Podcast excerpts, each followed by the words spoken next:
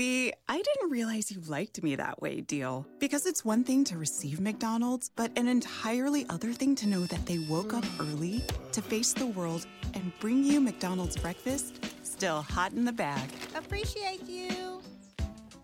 There's a deal for every morning. Now grab 2 loaded sausage burritos for only $3. Prices and participation may vary. Single item at regular price. Cannot be combined with any other offer or combo meal. Allora oggi voglio parlarvi della piattaforma che ospita la nostra Radio Network, Anchor.fm. Creare un podcast non è mai stato così semplice. È l'unica app che ti consente di registrare podcast di alta qualità e distribuirli ovunque, compresi Google Podcast ed Apple Podcast. Tutto da un'unica piattaforma, non servono attrezzature costose o esperienza nel fare podcast ed è gratuito al 100%. Allora, registri audio in alta qualità sia con il microfono interno del tuo dispositivo o collegando il microfono esterno che preferisci. Registri con amici o ospiti da qualsiasi parte del mondo. Ricevi messaggi vocali dai tuoi ascoltatori e aggiungi le loro domande o il materiale che ti hanno inviato al prossimo episodio. Aggiungi un'ampia gamma di intermezzi musicali ed effetti sonori al tuo podcast. Importi audio da utilizzare nei tuoi podcast da qualsiasi app del dispositivo.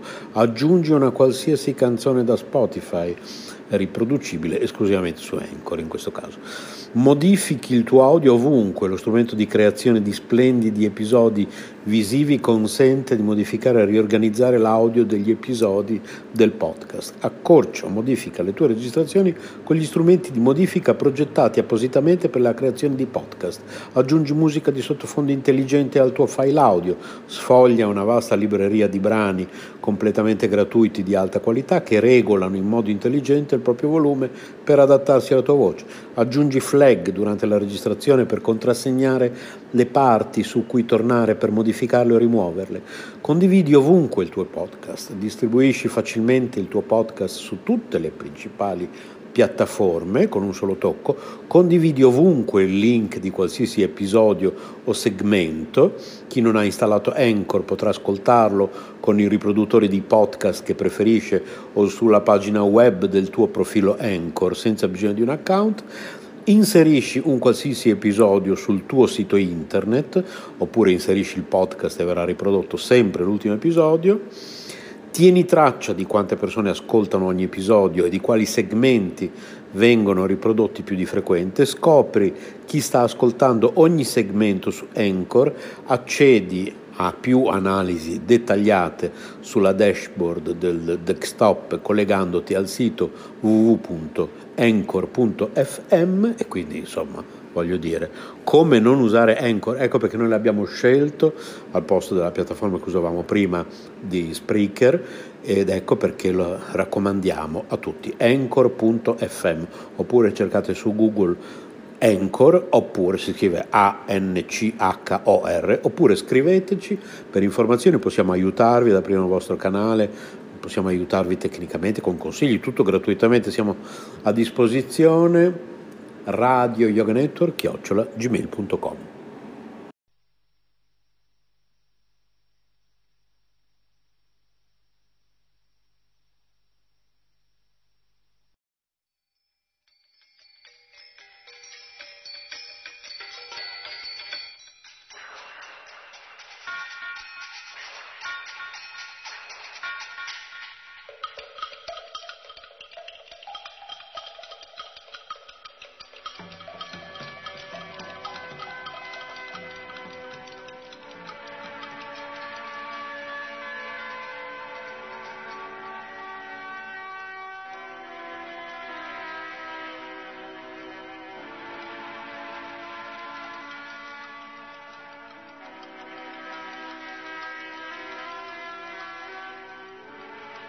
La perfezione dello yoga.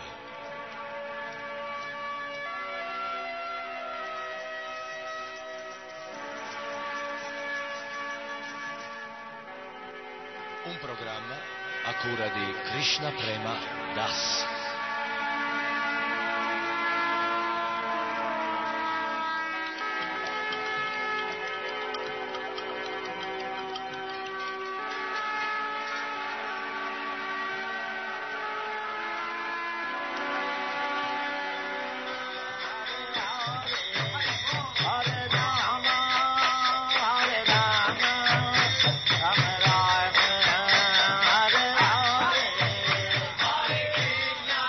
Per risvegliare in noi l'amore per Dio, in quest'età di discordie, le radicali, si raccomanda di cantare i suoi santi nomi.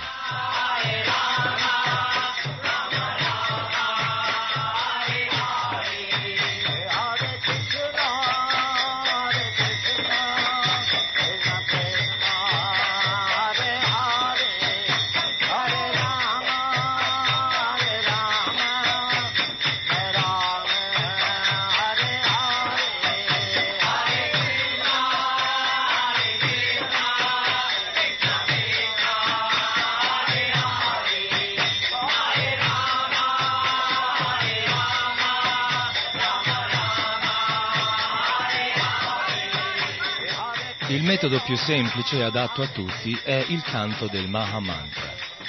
Hare Krishna, Krishna Krishna, Hare Hare, Hare Rama, Rama Rama, Hare Hare.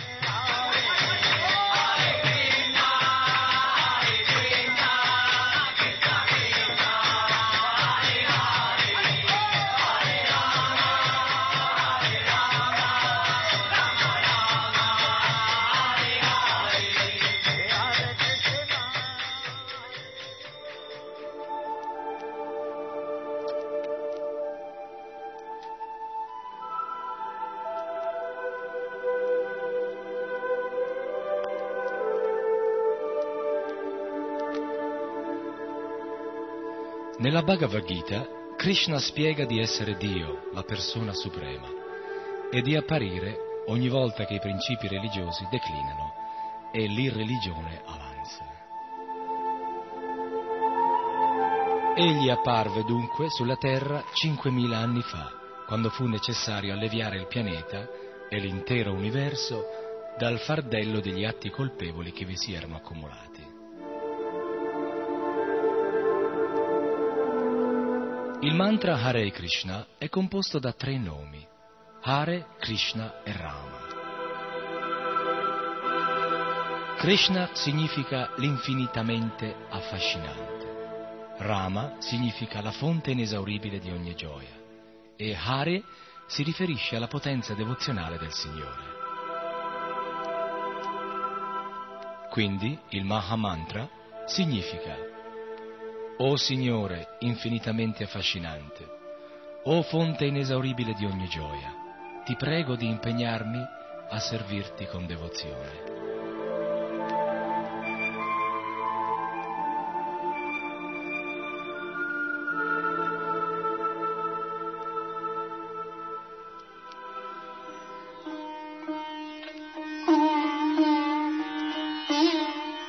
Cinquemila anni fa, lo Shrimad Bhagavata predisse una nuova venuta di Krishna.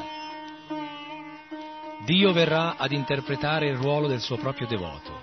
Si chiamerà Caitanya Mahaprabhu e diffonderà il Sankirtan, il canto del mantra Hare Krishna, come il metodo di realizzazione spirituale più adatto alla nostra epoca.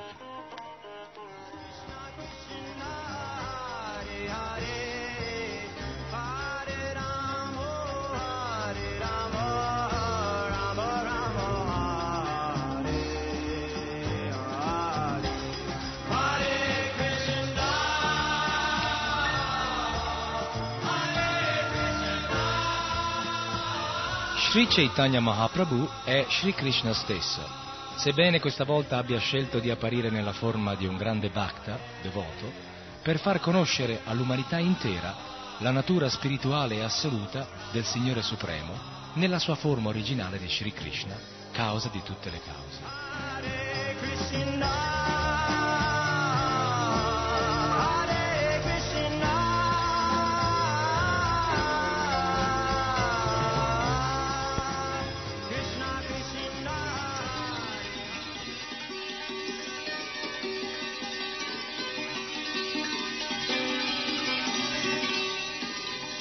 Il Signore scelse di apparire in Bengala, in India, nell'anno 1407. Per suo volere, quella sera ci fu un'eclissi di luna. Il costume locale vuole che durante un'eclissi tutti si bagnino nel Gange o in un altro fiume sacro e cantino dei mantra purificatori. Così, durante l'avvento di Sri Chaitanya, l'India intera vibrava dei suoni sacri di Hare Krishna, Krishna Krishna, Hare Hare, Hare Rama, Rama Rama, Hare Hare.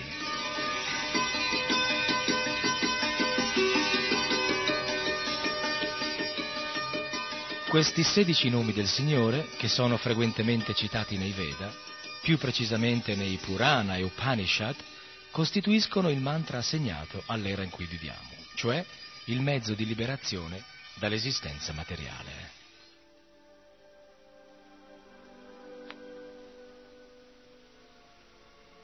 In quest'età piena di insidie, il canto di questo mantra può liberare l'anima degradata dalla schiavitù materiale. I nomi del Signore sono innumerevoli e tutti hanno lo stesso valore perché designano la persona suprema. Ma poiché il canto di questi 16 nomi è specialmente raccomandato per l'era attuale, tutti gli uomini dovrebbero trarne vantaggio e seguire il sentiero tracciato dai grandi acharya che raggiunsero la perfezione seguendo gli insegnamenti delle scritture, gli shastras, e acharya significa colui che insegna con l'esempio. L'eclissi di luna che coincide con l'avvento del Signore sottolinea il carattere particolare della sua missione, cioè predicare l'importanza del canto dei santi nomi in quest'età di Kali, l'era della discordia.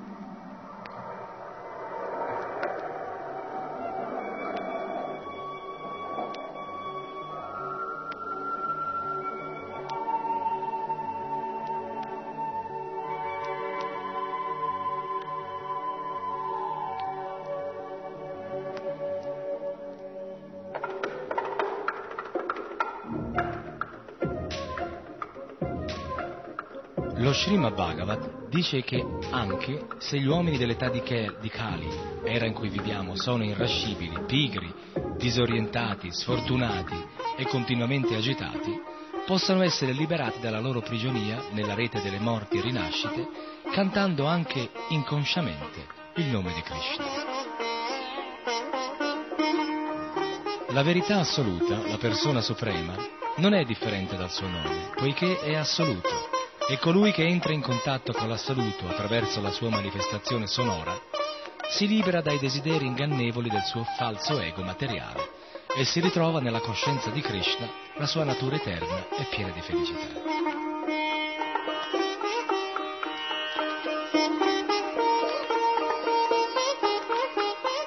Dio possiede un'infinità di nomi, alcuni come Allah, Jehovah, Adonai, Buddha, ci sono familiari. Altri come Krishna e Rama per alcuni di voi saranno meno familiari. Ma qualsiasi nome di Dio noi accettiamo, tutte le scritture esortano a cantarlo perché ha il potere di apportare la purezza e la gioia interiore.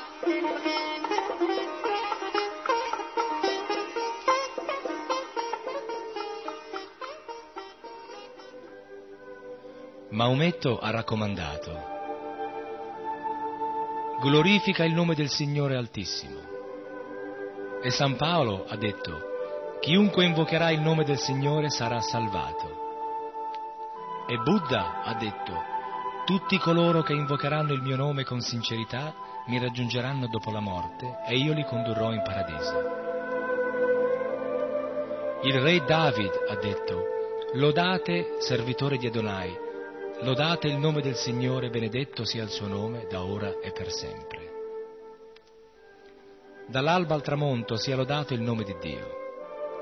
E le scritture più antiche, i Veda, compilate in India, dichiarano ripetutamente: canta i santi nomi, canta i santi nomi, canta i santi nomi del Signore, perché in quest'età di conflitti non c'è altro modo, non c'è altro modo, non c'è altro modo per raggiungere la realizzazione spirituale.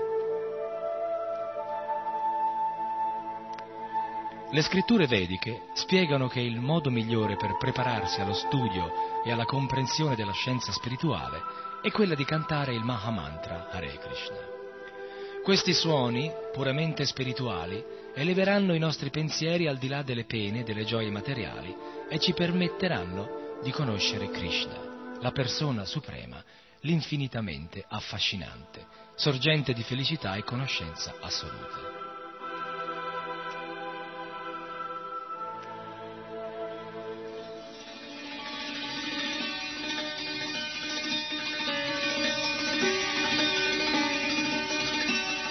Nell'antica lingua sanscrita, le parole Krishna significa infinitamente affascinante e la coscienza di Krishna consiste nell'elevarsi all'apice della coscienza, della conoscenza e della felicità.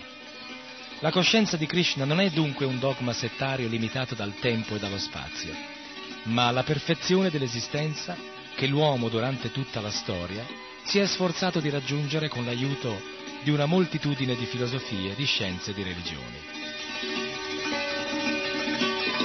Grazie alla scienza e alla tecnica, l'uomo giunge oggi ai confini misteriosi del tempo e dello spazio, una volta sconosciuti, e penetra le leggi complesse che reggono la natura materiale.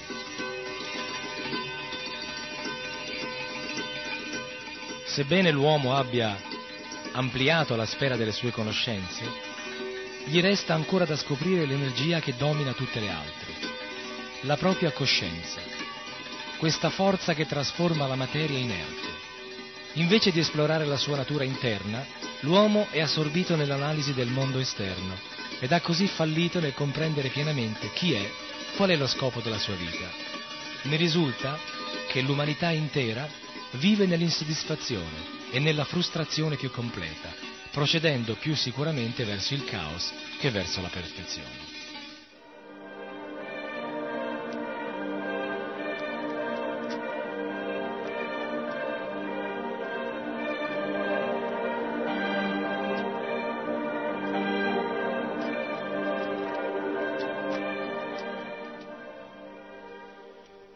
L'anima, la nostra vera essenza immutabile, è infinitamente più potente di qualsiasi energia materiale. Essa possiede tre qualità che trascendono gli attributi della materia, e queste sono l'eternità, la felicità e la conoscenza. Comprendendo la scienza vedica della realizzazione spirituale, che ci insegna come unire la coscienza dell'individuo alla coscienza suprema, quella di Krishna, Dio, la persona suprema, si può cominciare a vivere una vita di progresso, una vita felice.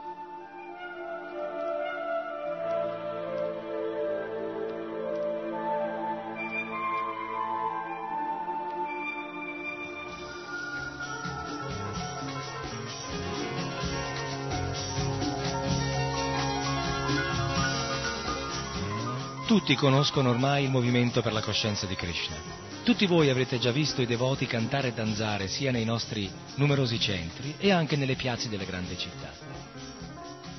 Noi abbiamo il desiderio di spiegare la nostra filosofia e mostrare praticamente come le nostre comunità spirituali funzionano, presentando non una sottocultura, ma un modello da seguire come valida alternativa alla società senza sbocchi d'oggi.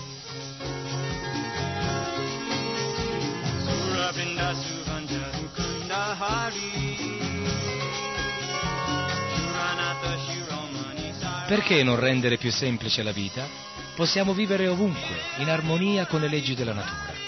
Possiamo vivere tra alberi e prati, coltivare cereali e frutta ed essere felici in compagnia delle mucche che ci forniscono latte abbondante. In questo modo possiamo facilmente risolvere tutti i nostri problemi economici. Perché dunque circondarci di industrie e laboratori e fabbriche maleodoranti che inquinano l'atmosfera? Così l'uomo si trova ad essere costretto a lottare ad ogni passo per la propria esistenza, mentre lo scopo della vita è quello di por fine a questa dura lotta.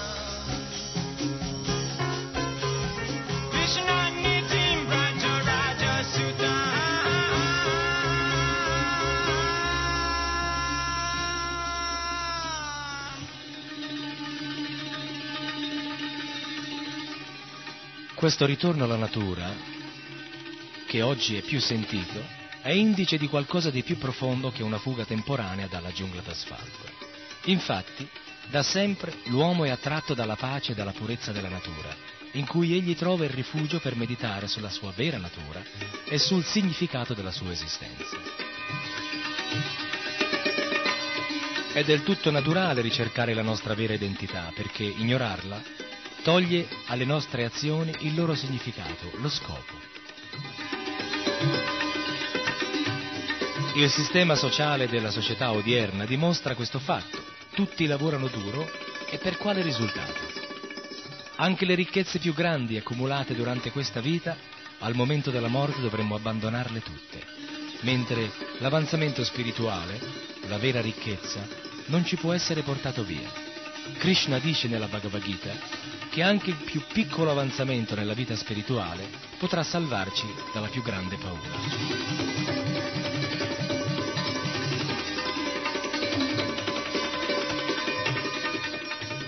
Per ristabilire le norme che la società odierna non può assolutamente offrirci, sono state create comunità rurali, come Villa Vrindavan, qui in Toscana, ma anche in tutto il mondo.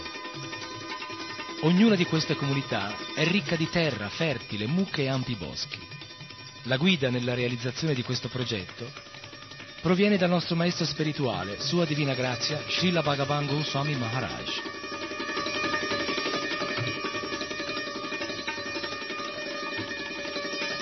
Tutte le istruzioni che Srila Gurudeva, come lo chiamiamo noi, ci dà, sono basate sulle antiche scritture rivelate, i Veda, ed in particolar modo la Bhagavad Gita, dove Krishna istruisce direttamente il suo discepolo Arjuna sulla giusta strada della realizzazione spirituale.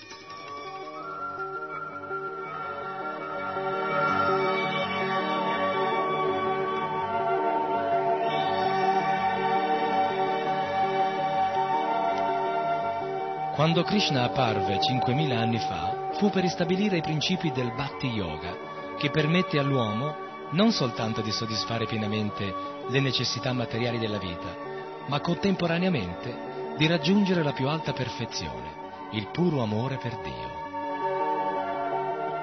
Questi stessi principi sono la base della nostra comunità di Villa Vrindavan e delle altre numerose comunità rurali della coscienza di Krishna in tutto il mondo.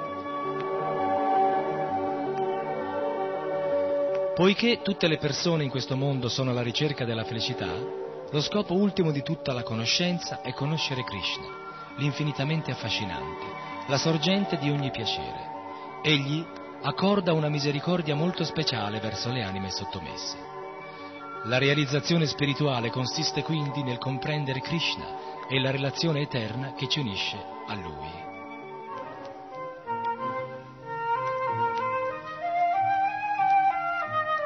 Krishna può ricambiare perfettamente l'amore che gli è offerto nella forma di diverse relazioni dette rasa o dolci sentimenti. Si potrà amare Krishna come il supremo maestro, amico, figlio o supremo amante. Sarà sufficiente riportare o riporre in Krishna la propria tendenza ad amare perché la nostra vita conosca il successo.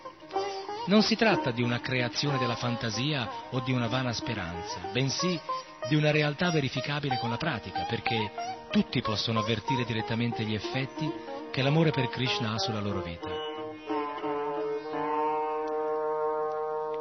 Nel 9° capitolo della Bhagavad Gita, la scienza della conoscenza di Krishna è definita come il re del sapere. Il segreto tra i segreti è la suprema scienza della realizzazione spirituale, di cui possiamo gustare i frutti perché la sua applicazione è molto facile e gioiosa.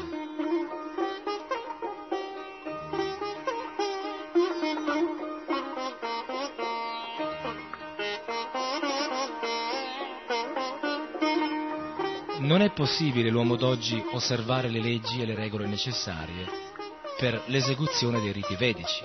Compierli richiederebbe molto tempo, energia, conoscenza e risorse, cose di cui quest'età non è generosa. Si può tuttavia raggiungere il fine ultimo cantando i santi nomi del Signore, come raccomanda Sri Caitanya Mahaprabhu, il liberatore di tutte le anime cadute.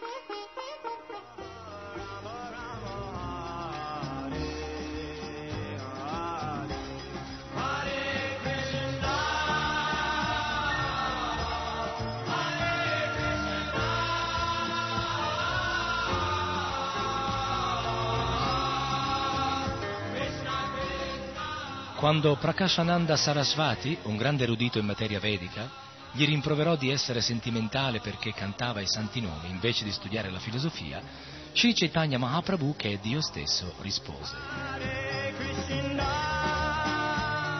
il mio maestro spirituale mi fece conoscere un verso del Vrihan-naradiya Purana che dice Hare Nama Hare Nama, e cioè canta i santi nomi, canta i santi nomi, canta i santi nomi del Signore, poiché in quest'era di discordia e di ipocrisia non c'è altro modo, non c'è altro modo, non c'è altro modo per raggiungere la liberazione. Così, per ordine del mio maestro spirituale, ho cominciato a cantare i santi nomi di Hari e ora non riesco più a fermarmi. Ogni volta che pronuncio i santi nomi dimentico me stesso e comincio a ridere, a piangere, a danzare, come se avessi perduto la ragione. Credevo persino che questo canto mi avesse reso pazzo e ne parlai al mio maestro spirituale, ma egli disse che questi erano gli effetti del canto dei santi nomi, che ha il potere di generare emozioni spirituali di estrema rarità ed è il sintomo dell'amore per Dio, il fine ultimo dell'esistenza.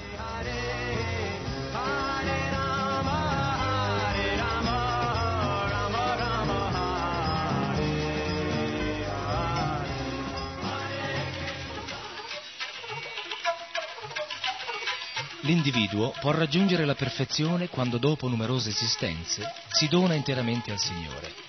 Questo è generalmente il corso dell'evoluzione spirituale.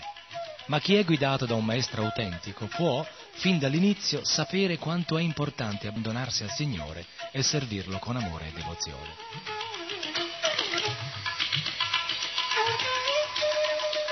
Come detto nella Bhagavad Gita, il Signore, in persona, prende cura dell'essere che si abbandona a Lui e lo libera da tutte le conseguenze dei suoi peccati.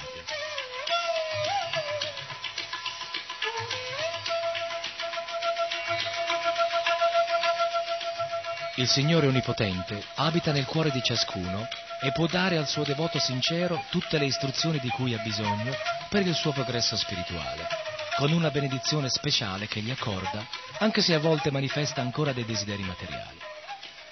Quanto a colui che non è devoto, Dio gli permette di usare la sua indipendenza, rischio e pericolo. Nessuno è più caro al Signore del suo devoto.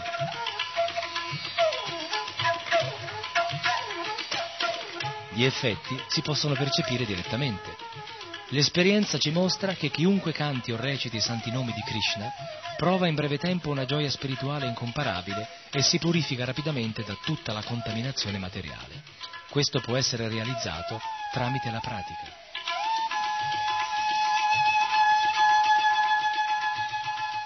Il servizio di devozione è un'attività gioiosa perché consiste soprattutto nell'ascoltare e nel cantare le glorie del Signore, Shravana e Kirtana. Si può ascoltare il canto delle glorie del Signore o assistere ai discorsi filosofici sulla coscienza spirituale, tenuti devoti. In questo modo, semplicemente sedendo e ascoltando, si può imparare. Si possono anche gustare i deliziosi cibi offerti al Signore. Questo metodo è gioioso e accessibile a tutti.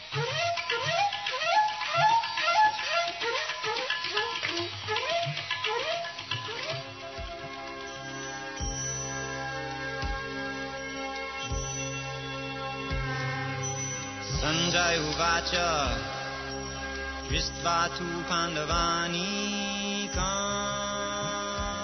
Colui che ha una ferma fede nell'esistenza di Krishna può acquisire la conoscenza assoluta. Che cos'è la fede? È sapere in tutta certezza che semplicemente osservando i principi della conoscenza di Krishna si raggiungerà la più alta perfezione.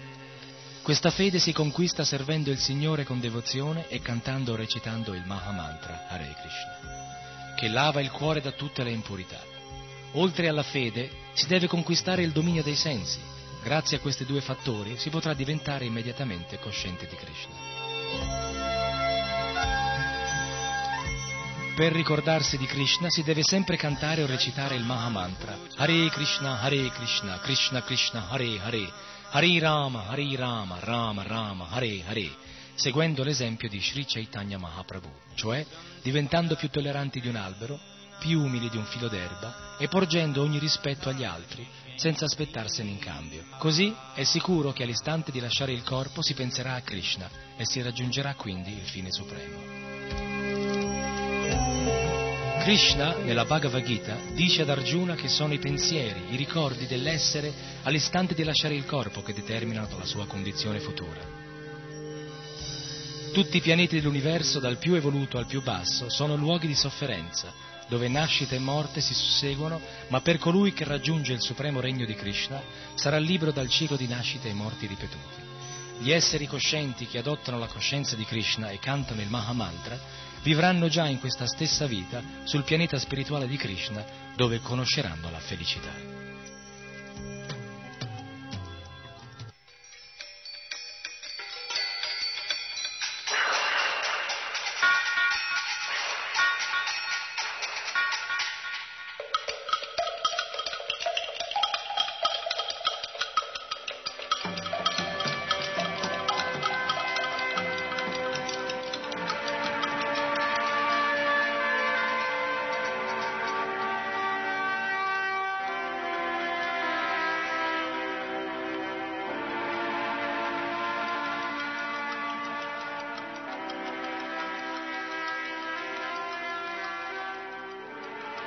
La perfezione dello yoga.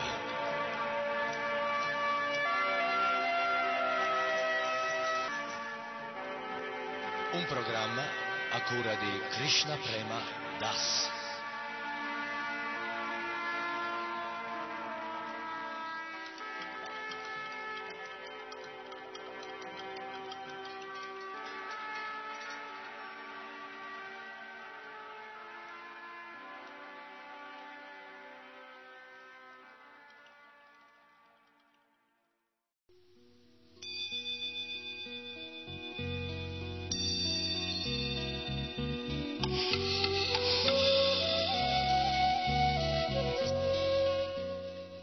Sotto il segno dei Veda.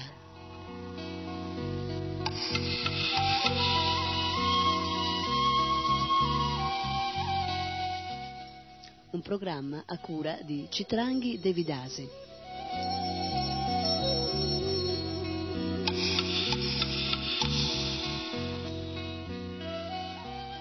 Sotto il segno dei Veda.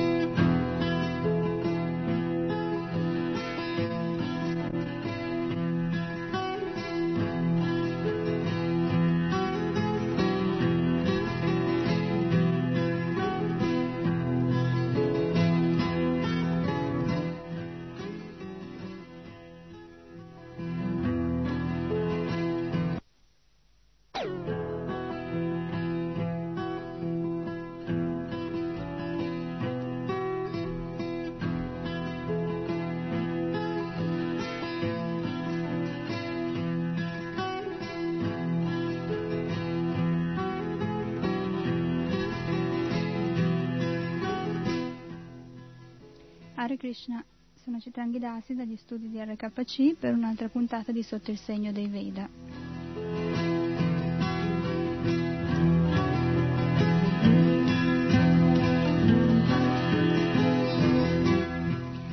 Allora, sempre nell'ambito della Ayurveda, nella scorsa puntata abbiamo parlato dei rasa, dei gusti dei vari alimenti, che riassumendo sono classificati in dolce, aspro, salato, amaro, caldo e astringente.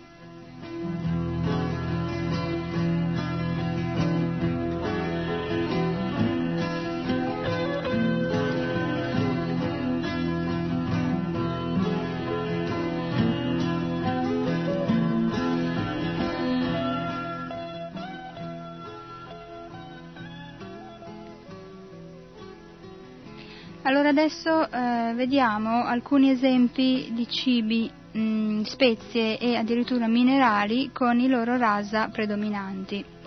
Sotto la categoria di madura rasa, dolce, c'è prima di tutto il ghee, poi frumento e riso, le banane mature, la noce di cocco, la mandorla, la zucca al melone, l'abel mosco. Vedete, tutte queste sono alimenti anche in bocca percepibili come dolci, tra l'altro. L'uva passa, il miele fresco, il latte, la menta, la liquirizia, la canna da zucchero e tra i minerali l'oro.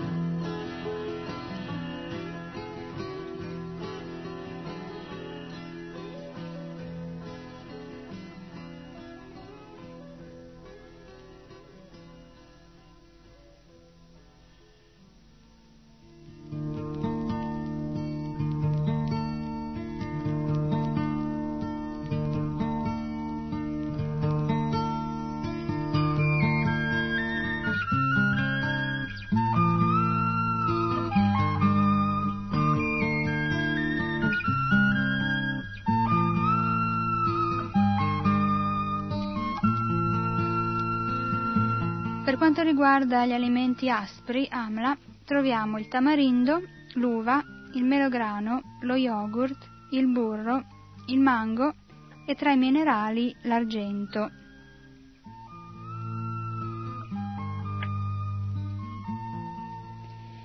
Sotto la categoria salato, lavan, troviamo il fuco, un'alga, il sale marino, lo zinco e calcio, magnesio.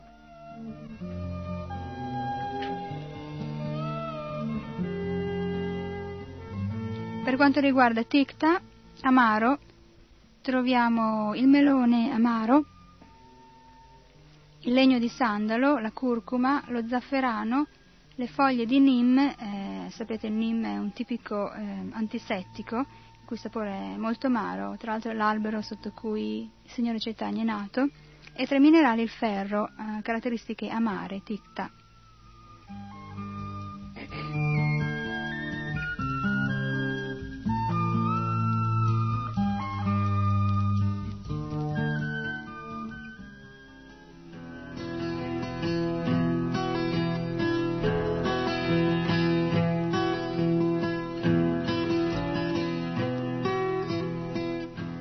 Nella categoria piccante, katu, troviamo zenzero, chili, il ravanello, i semi di cumino, asafetida, pepe nero, semi di mostarda, semi di fieno greco e l'urina di mucca. Tra l'altro l'urina di mucca, parlando con un devoto poco tempo fa, ho scoperto che per noi in Occidente è naturalmente molto strano, ma l'urina di mucca non solo è terapeutica, ma è anche, sembra che sia uno dei veicoli tramite il quale l'assorbimento di particolari sostanze è più possibile. Per esempio, per veicolare il propoli si usa alcol, acqua e a quanto pare è possibile usare bene anche l'urina di mucca.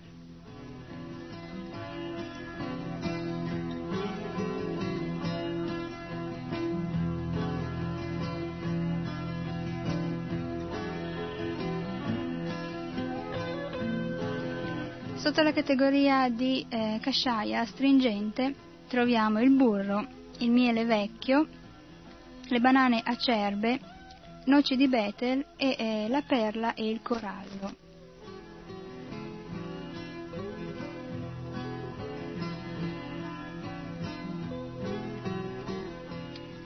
Allora, sappiamo che i rasa sono la combinazione dei 5 elementi grossolani dell'energia materiale di Krishna. Ogni rasa contiene in sé i 5 elementi, ma 2 di questi sono predominanti e sono conosciuti come la prakriti dei rasa. Cioè, facendo un elenco, questi sono: in madura rasa, dolce, sono terra e acqua; in amla rasa, aspro, terra e fuoco; in lavan rasa, salato, acqua e fuoco; in tikta rasa, amaro, aria e etere; in katu rasa, piccante, aria e fuoco, e in kashaya rasa, astringente, terra e aria.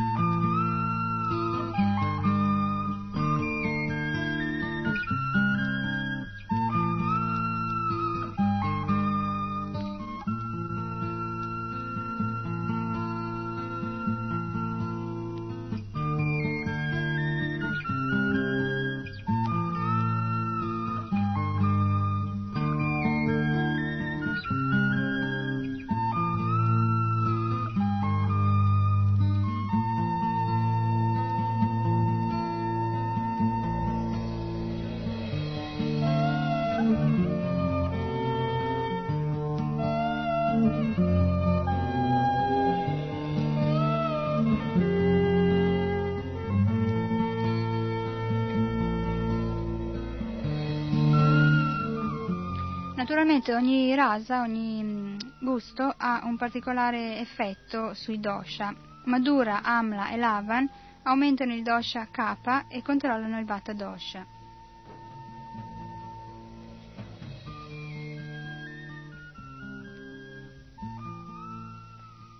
Invece Tikta, Katu e Kashaya aumentano il dosha Vata e controllano il Kapha dosha.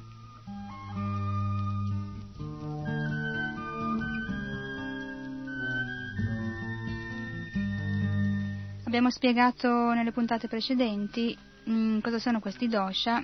Già sappiamo, sono quei principi di energia sottile all'interno del corpo, suddivisi in kapha, vata e pitta, rispettivamente corrispondenti a un principio cosiddetto fluido, così chiamato di muco, poi è un principio di aria o etere e un principio di calore, o anche chiamato bile.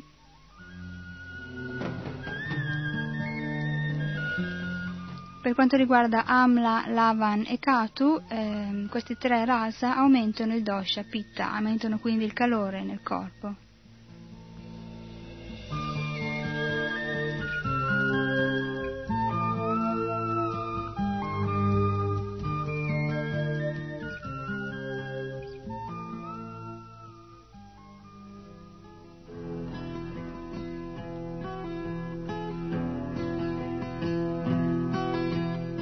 Invece, prendendo singolarmente ognuno dei sei rasa, queste sono le reazioni che si producono nei dosha. Madura rasa aumenta kapha e controlla vata e pitta. Amla rasa aumenta kapha e pitta e controlla vata. Lavan, anche lui aumenta kapha e pitta e controlla vata, mentre tikta, amaro, aumenta vata, controlla kapha e pitta, e katu aumenta vata e pitta e controlla kapha.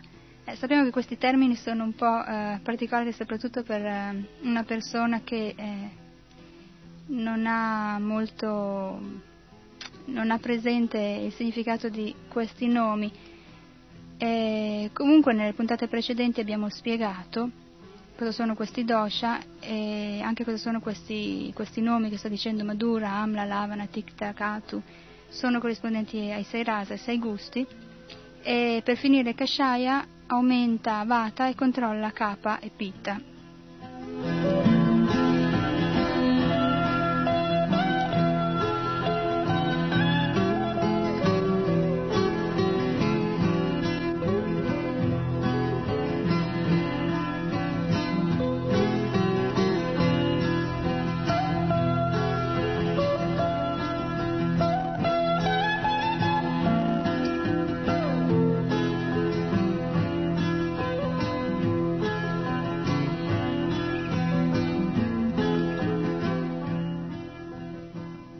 Sarà interessante sapere che è abbastanza logico, tra l'altro, dedurre che Naturalmente una composizione, combinazione equilibrata di questi tipi di alimenti fa sì che la salute venga mantenuta o ristabilita a seconda appunto della predominanza che viene data a ciascuno dei dosha.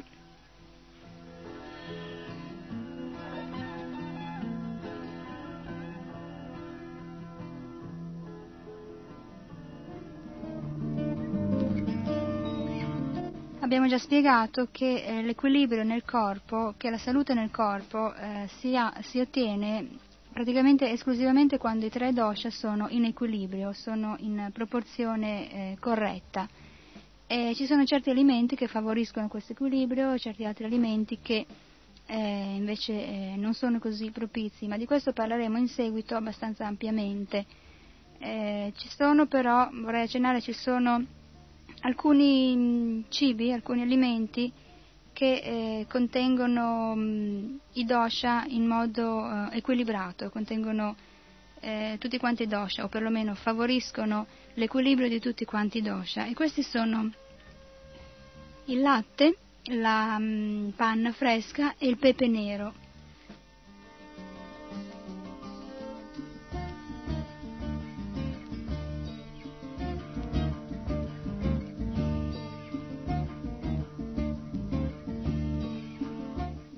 Allora, naturalmente il latte e la panna devono essere dello stesso giorno della mungitura, altrimenti le proprietà di vaio e pitta saranno perse e lasceranno solamente la proprietà di capa, che è in effetti l'unico elemento che rimane nel latte acquistato nei negozi. Sempre questo latte o questa crema devono essere presi dopo averli scaldati praticamente fino a quasi al punto di bollitura.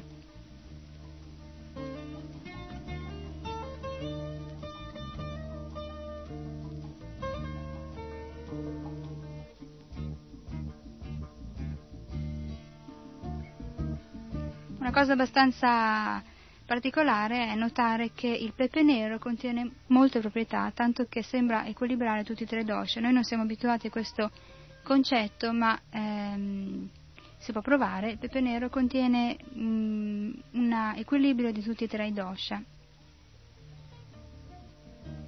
È considerato un grande tonico ed è usato come rimedio casalingo in molti tipi di disturbi, e infatti di questo vorremmo parlare in seguito più approfonditamente.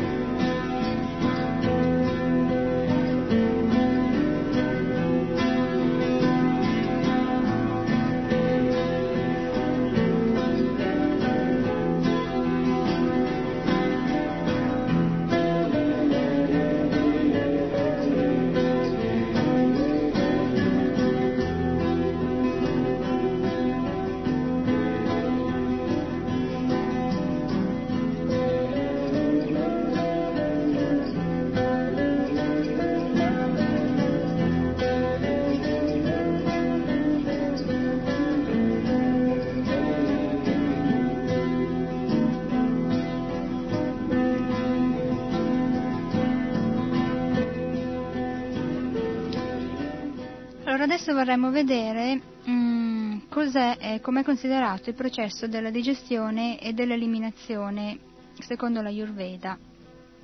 Allora, in base a quanto abbiamo preso finora, vediamo che il cibo viene assaggiato dalla lingua, che in questo modo percepisce il rasa predominante.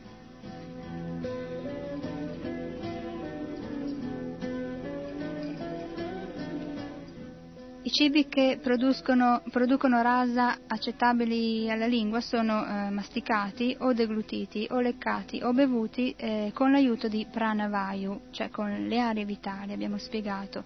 Infatti qui si parla di 4 tipi di alimenti. Noi sappiamo che esiste Chaturvida Shri Bhagavat Prasad, cioè si parla anche nella queste preghiere a messo spirituale dei 4 tipi di cibi che vengono offerti a Krishna.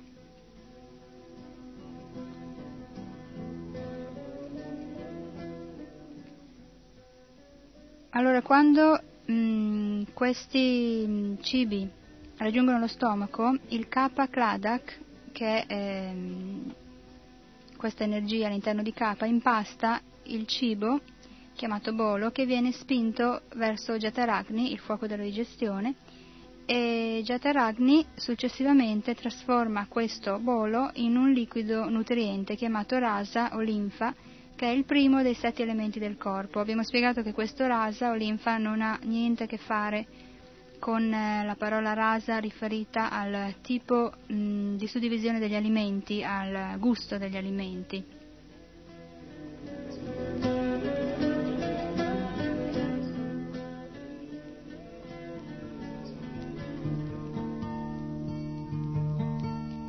Per quanto riguarda l'eliminazione, quella parte del bolo che non ha valore nutritivo, dopo essere stata trasformata da Jataragni, viene chiamata mala o escremento. Il mala può essere di 3 tipi: mutra, che è il nome di urina, vishta o feci, e sweda, sudore.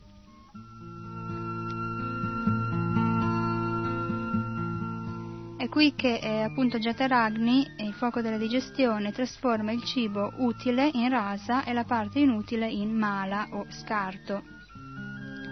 Il rasa e il mala sono poi trasferiti dall'area vitale Saman Vayu, una delle aree vitali abbiamo spiegato, rispettivamente nei canali linfatici e nell'intestino.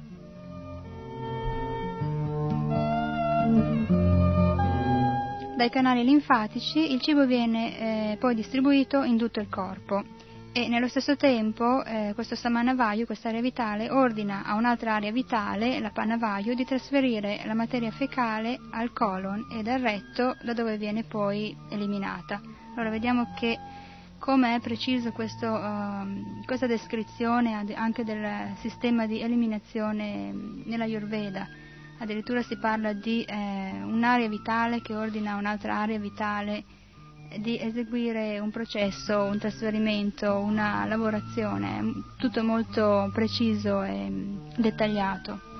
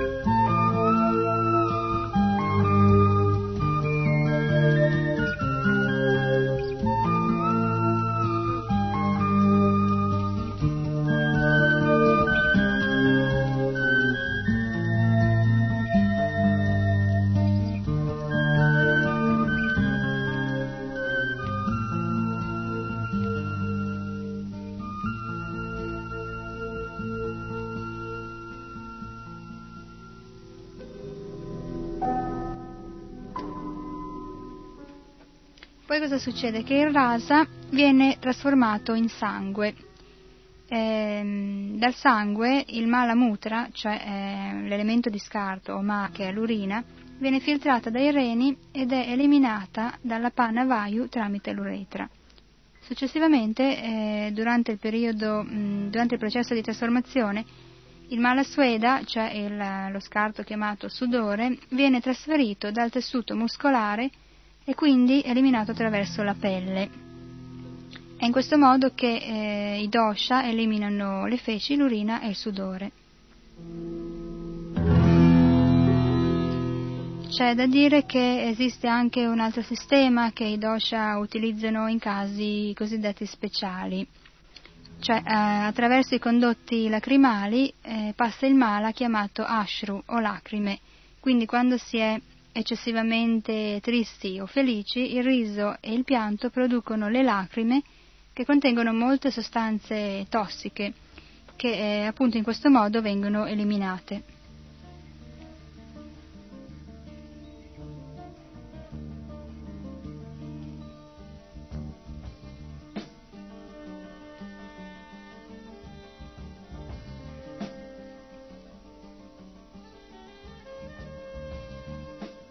Allora, ricordiamo ai radioascoltatori che questo è un programma che si interessa, che tratta di cultura vedica in modo abbastanza generale e non eccessivamente approfondito, naturalmente, perché i Veda sono così estesi che andare in profondità sarebbe un lavoro veramente molto complesso.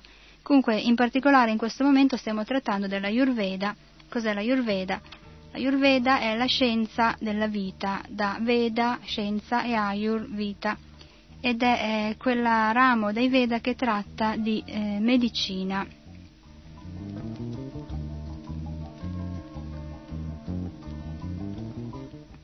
Come abbiamo già spiegato, questo Ayurveda è stato rivelato dal signore Dhanvantari, avatara di Krishna, che per chi ha letto il Bhagavatam è chiaro che è uscito dall'oceano di nettare quando questo oceano venne frullato dai Deva, dagli esseri celesti e dai demoni.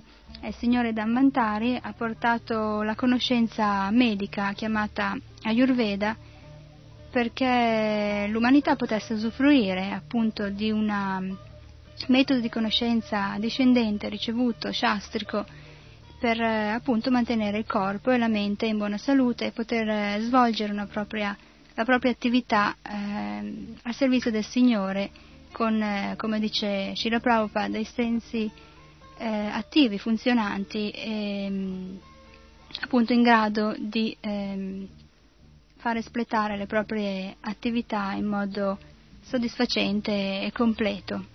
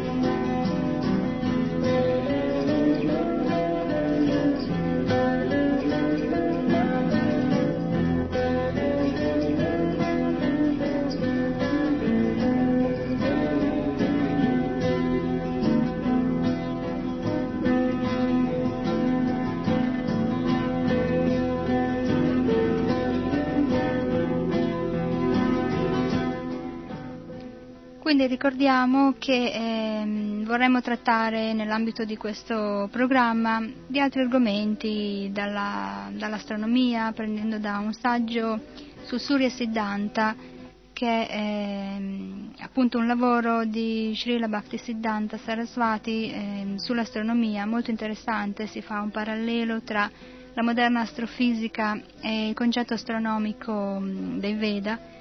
E poi parleremo di concetti più filosofici dell'educazione, o addirittura vedremo di fare un accenno sull'astrologia, parleremo di mantra, e comunque quello che ci interessa è fare molto questi paralleli tra la scienza moderna e appunto le scoperte Le scoperte della scienza moderna e quella che è invece la conoscenza vedica tramandata a noi, così per metodo discendente shastrico.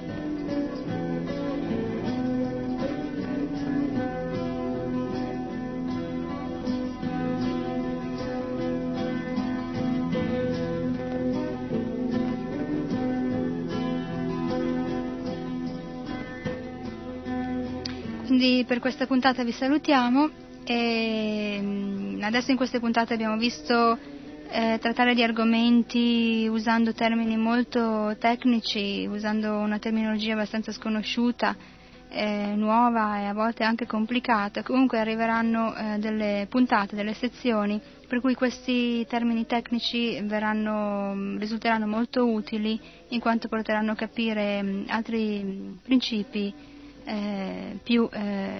altre cose magari presentate in modo più discorsivo.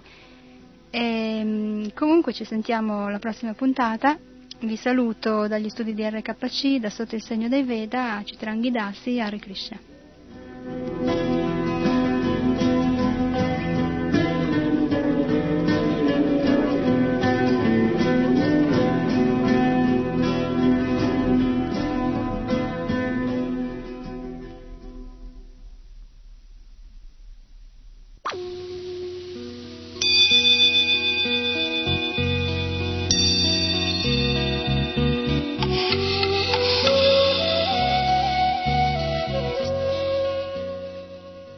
Segno dei Veda.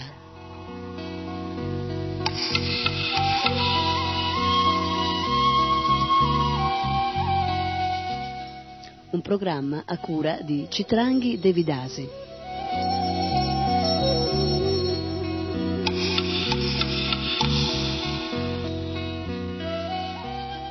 Sotto il segno dei Veda.